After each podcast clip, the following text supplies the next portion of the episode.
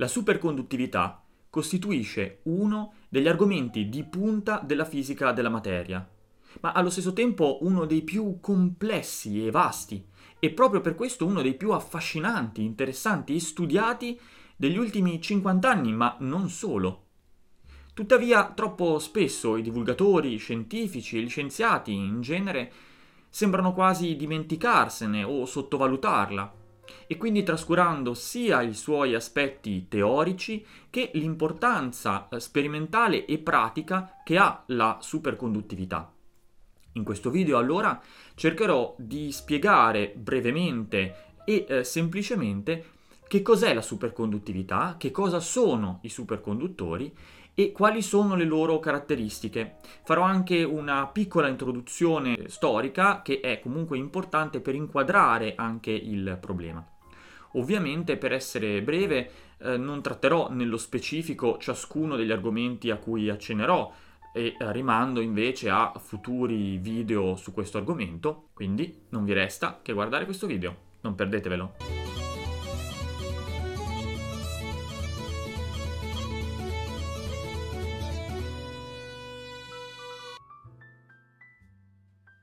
Spesso quando sentiamo parlare di superconduttività sentiamo anche la frase teoria BCS. Ebbene, questa teoria prende il nome dalle iniziali dei tre fisici che eh, la svilupparono, John Bardeen, Leon Cooper e Robert Schriffer, che appunto eh, scrissero un articolo nel 1957, quindi ormai oltre eh, 60 anni fa, in cui appunto diedero la prima eh, interpretazione teorica microscopica della superconduttività e questo valse loro il premio Nobel del 1972. Questi tre fisici riuscirono dove avevano fallito grandi nomi di scienziati del passato, fra cui anche Albert Einstein, Heisenberg e eh, anche Lev Landau. Infatti la eh, superconduttività era nota da decenni e per decenni numerosissimi fisici avevano provato a risolvere teoricamente, a spiegare teoricamente questo stato della materia così particolare ed esotico. Ebbene, eh, c'erano state diverse formulazioni matematiche, eh, leggi e interpretazioni fenomenologiche eh, di questo eh, stato della materia, come per esempio le equazioni di London, del, dei fratelli London degli anni 30 del Novecento, e lo stesso Landau, eh, che citavo poco fa, riuscì a dare una interpretazione della eh, superconduttività a livello però macroscopico, fenomenologico. Nessuno, quindi, eh, prima del 1957 era mai riuscito a dare una spiegazione teorica microscopica della superconduttività. Ed il punto cruciale della teoria è che lo stato superconduttivo è uno stato coerente di coppie di elettroni, dette coppie di Cooper, come vedremo in seguito. Ma facciamo un passo indietro. Come venne scoperta la superconduttività? Beh, a partire dall'Ottocento, numerosissimi fisici sperimentali eh, parteciparono ad una corsa verso il raggiungimento della temperatura eh, più bassa possibile, fin verso lo zero assoluto. Questa corsa al raggiungimento delle temperature più basse possibili fecero sì che eh, durante uno dei suoi esperimenti a Leida, in Olanda, il fisico eh, Kamerleng Onnes raggiunse nel 1911 un risultato molto importante, ovvero si accorse che il mercurio che stava studiando a temperature eh, molto basse, quindi prossime allo zero assoluto, eh, manifestava delle proprietà eh, molto particolari. Riusciva ad avere una resistenza uguale a zero. Onnes chiamò questo fenomeno supraglider, che venne tradotto in inglese come supraconductivity e divenne però ben presto superconductivity, tradotto appunto in italiano come superconduttività. Infatti Proprio come Superman può andare oltre i limiti dell'uomo, così la superconduttività era quel fenomeno che permetteva ad un materiale di andare oltre i limiti della conduttività, quindi oltre i limiti delle leggi dell'elettricità, le leggi di Ohm che erano note fino a quel momento. ma per diversi decenni la superconduttività era relegata ad essere un fenomeno eh, di basse temperature, prossime appunto allo 0 Kelvin, e quindi molto difficile da ottenere e da studiare anche nei laboratori di fisica. Fu solo nel 1986 che i fisici Bednorz e Müller riuscirono a fare una scoperta molto importante, ovvero utilizzando un materiale a base di rame e di ossigeno, quelli che ora vengono chiamati i cosiddetti cuprati, furono in grado di eh, ottenere un stato superconduttivo ad ad una temperatura più elevata rispetto al solito ed in particolare di 30 Kelvin. Dopo questa scoperta, eh, pubblicata nel gennaio del 1986, numerosissimi fisici in tutto il mondo iniziarono a studiare le proprietà di questi particolari composti ceramici a base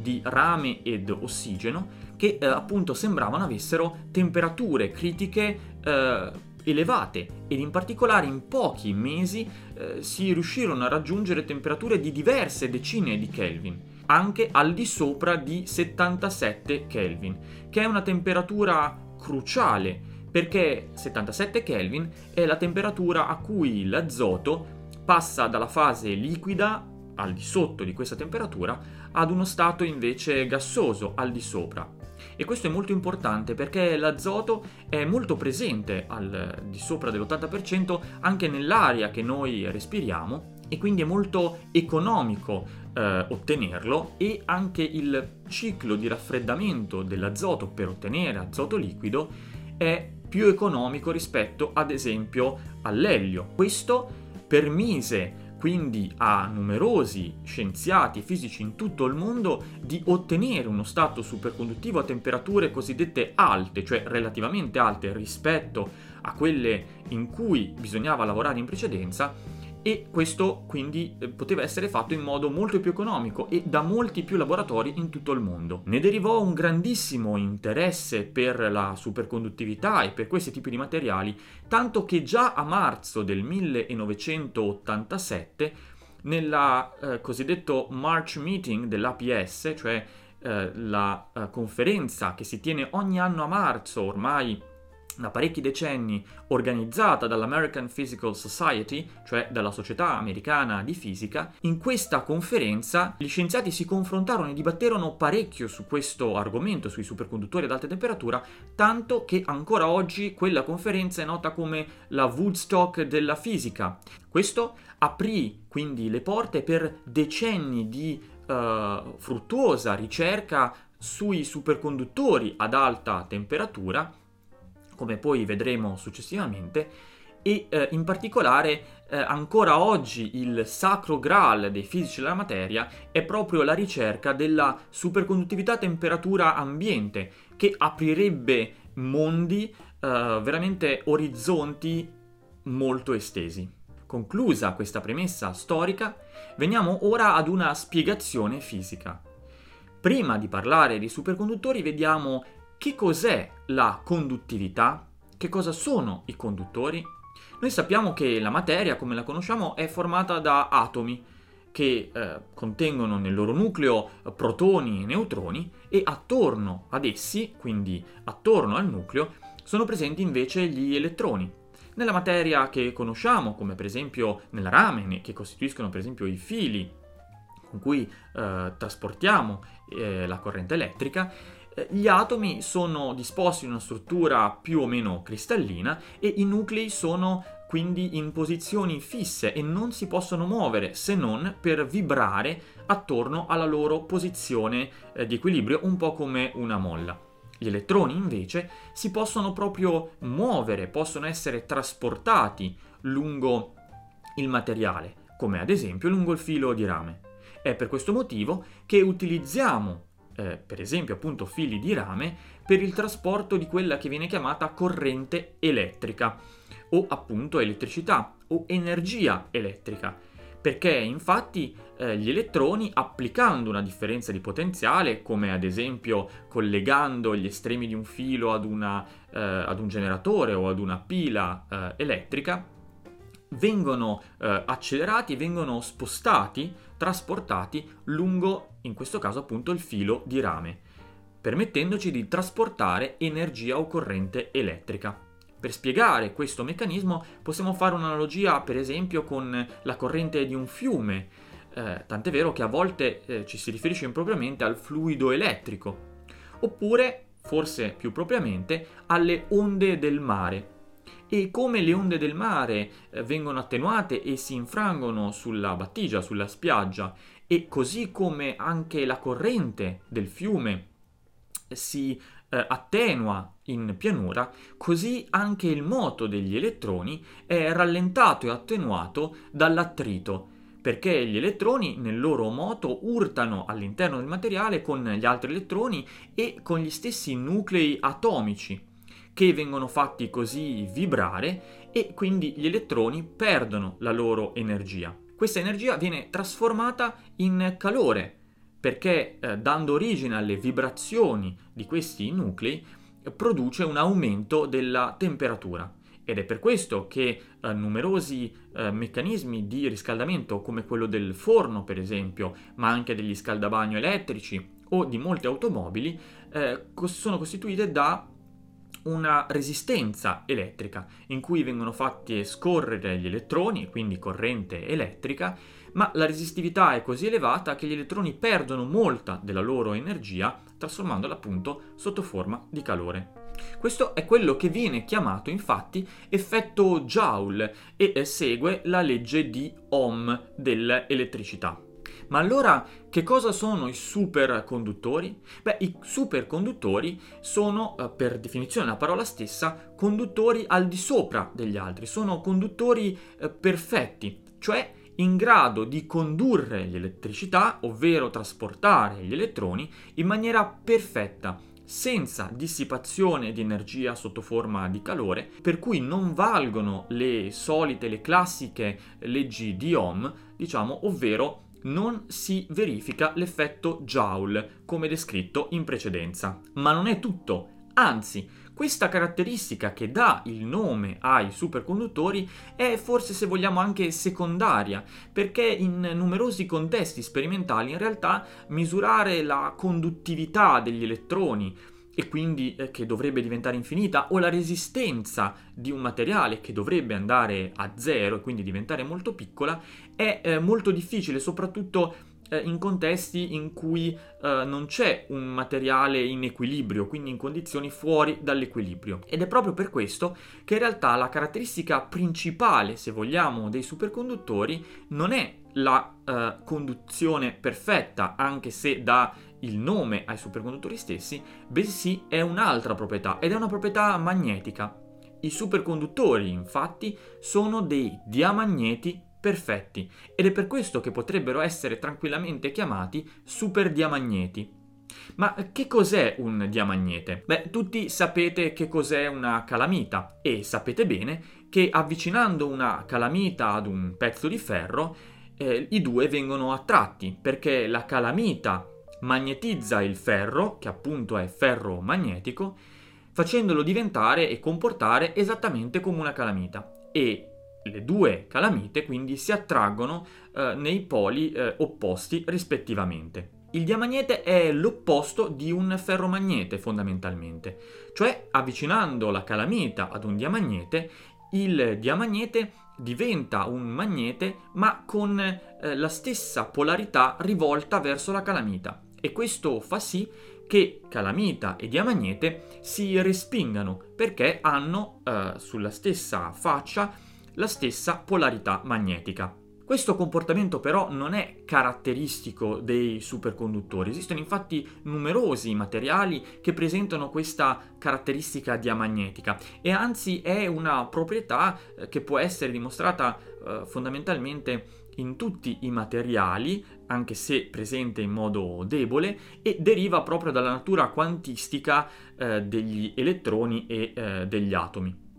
Tuttavia, i superconduttori sono diamagneti perfetti, ovvero appunto per questo possiamo chiamarli superdiamagneti. E cioè riescono a respingere perfettamente le linee del campo magnetico ed è per questo che i superconduttori possono levitare addirittura su di una calamita, quindi su un polo magnetico. E questo è quello che va sotto il nome di effetto Meissner o effetto Meissner-Oxenfeld dai fisici che proprio lo scoprirono. Ovviamente però tutto ha un limite, infatti applicando un campo magnetico molto forte, ovvero prendendo una calamita molto intensa, beh eh, allora lo stato superconduttivo può essere rotto però dipende. Esistono infatti due tipi di superconduttori da questo punto di vista. I superconduttori del primo tipo, per cui eh, utilizzando una calamita molto potente, la loro superconduttività, il loro stato superconduttivo viene rotto e tornano ad essere materiali normali, per esempio un, normali conduttori come eh, il rame, appunto. I superconduttori di tipo 2 invece sono più affascinanti perché prendendo una calamita molto potente, quello che succede è che si iniziano a formare dei vortici all'interno del materiale, dei vortici magnetici, e il campo magnetico inizia a penetrare anche all'interno del superconduttore fino ad un punto in cui anche in questo caso lo stato superconduttivo viene rotto ed il materiale torna in uno stato normale, ad esempio di eh, conduttore, quindi uno stato metallico. Ma qual è la spiegazione microscopica per questo così strano comportamento? Beh, come abbiamo accennato nell'introduzione storica, nella teoria BCS viene proprio spiegato che eh, il superconduttore, lo stato superconduttivo, è uno stato coerente di coppie di elettroni. Ed in particolare esibisce quello che si chiama ordine a lungo raggio ovvero gli elettroni nel materiale superconduttivo si comportano in sincronia fra di loro e lo stato superconduttivo infatti è sostanzialmente uno stato quantistico macroscopico, cioè come ciascun elettrone può essere descritto dalla meccanica quantistica come un'onda in uno stato superconduttivo tutti gli elettroni insieme non solo possono essere descritte come tante onde, ma possono essere descritte come un'unica onda macroscopica. Questo perché eh, sono caratterizzati da quella che potremmo chiamare eh, volgarmente una sincronia, una sincronia quantistica che permette quindi agli elettroni, a queste coppie di elettroni, di essere fra loro eh, sincronizzate un po' come un'orchestra di strumenti musicali, ma non solo. Infatti questa sincronia, diciamo così, e questo stato quantistico sono responsabili per un altro fenomeno, ovvero per quello che viene chiamata una rottura di simmetria. In questo stato, infatti, la simmetria cosiddetta U1, di cui parlo anche nel video sulle simmetrie che potete trovare cliccando sulla i in alto qui a destra, la simmetria U1, che è quella caratteristica delle cariche elettriche, cioè dell'elettromagnetismo, viene rotta all'interno del superconduttore e questo fa sì che eh, le leggi dell'elettromagnetismo non valgano più come le conosciamo noi classicamente, ovvero all'interno del superconduttore si dice che i fotoni acquisiscano massa, cioè eh, la luce fondamentalmente diventa dotata di massa. E questa straordinaria proprietà è proprio quella responsabile dell'effetto Meissner, e cioè del fatto che eh, le onde elettromagnetiche, quindi eh, anche ehm, il magnetismo, vengano respinte dal superconduttore. Questo meccanismo fisico è chiamato meccanismo di Anderson-Higgs dai fisici che lo scoprirono, Philip Anderson e Peter Higgs. Esattamente, proprio quell'X, quello del bosone, quella particella responsabile di dare massa, per così dire, alle altre particelle, semplificando, nella, eh, nel modello standard della fisica. Infatti il fenomeno è simile a quello che viene eh, per la rottura di questa simmetria nei superconduttori. Come vi ho accennato esistono due tipi di uh, superconduttori che possono essere caratterizzati sia per il loro comportamento mm, diamagnetico ma anche per le loro temperature. come dette nell'introduzione storica, i primi superconduttori ad essere scoperti sono stati i superconduttori a bassa temperatura e per i quali appunto vale la spiegazione della teoria BCS. Vi sono poi, come detto, eh, scoperti nella metà degli anni 80 i superconduttori ad alta temperatura, che eh, sottostanno sempre alle stesse leggi, diciamo, e eh, regole dei superconduttori, ma hanno anche caratteristiche anche abbastanza diverse. In particolare ancora non è noto da un punto di vista teorico come si origini eh, il meccanismo superconduttivo eh, che porta a questo stato per i eh, superconduttori ad alte temperature. Il record attuale eh, di eh, temperatura massima per un superconduttore è di 133 Kelvin a pressione ambiente. Tuttavia la ricerca scientifica verso i superconduttori negli ultimi 5 anni è stata molto attiva e in particolare si è scoperto che esistono dei composti dell'idrogeno che ad elevate pressioni di eh, centinaia di gigapascal, quindi centinaia di miliardi di pascal, pensate che invece la pressione atmosferica è di eh, 100.000 pascal, ebbene a queste elevatissime pressioni questi particolari materiali a base di idrogeno diventano superconduttivi a temperature molto più elevate. Addirittura il record è di 15 gradi centigradi raggiunti proprio nel 2020. Ma eh, non è l'unico esempio. Infatti negli ultimi tre anni è stato scoperto anche che eh, vi sono materiali inaspettatamente superconduttivi, come per esempio quello che viene chiamato Twisted Bilayer Graphene, cioè doppio strato di grafene ruotato che eh, fondamentalmente non sono altro che due strati di grafene, materiale del quale ho parlato eh, in questo video, che eh, sono ruotati quindi di un angolo cosiddetto magico che fa sì che questo materiale diventi superconduttivo a basse temperature, ma si pensa che possa essere un ottimo candidato per un superconduttore a temperatura e pressione ambiente, il sacro graal della fisica della materia. Ma quali sono attualmente e quali possono essere in futuro le applicazioni dei superconduttori? Beh, eh, attualmente vengono già utilizzati, ma per lo più per le proprietà magnetiche, quindi non quelle eh, di conduzione perfetta. Per fare qualche esempio, magneti superconduttivi sono utilizzati già da parecchi anni al CERN di Ginevra per deflettere le particelle eh, cariche che vengono accelerate a velocità prossime a quelle della luce, ma eh, non solo. Infatti anche vari esempi di levitazione magnetica superconduttivi sono già eh, ampiamente diffusi. Tuttavia sarà solo con la scoperta e l'utilizzo di superconduttori a temperature e pressioni ambiente o comunque prossime a quelle a cui siamo abituati quotidianamente che può eh, far sì che questi materiali vengano utilizzati anche per applicazioni eh, diverse, come per esempio nell'elettronica, cioè per condurre l'elettricità in maniera perfetta.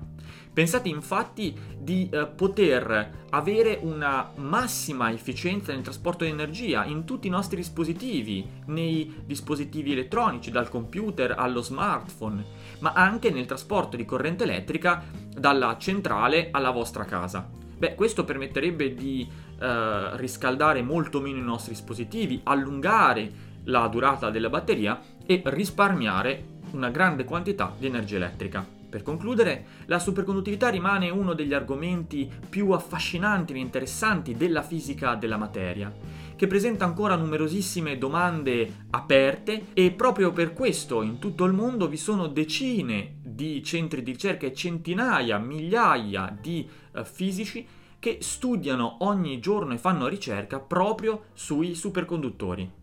E con questo è tutto. Se il video vi è piaciuto vi invito a mettere un like, iscrivervi al canale se non l'avete ancora fatto e condividere questo video con i vostri amici. Noi ci vediamo nei prossimi video. Ciao, alla prossima!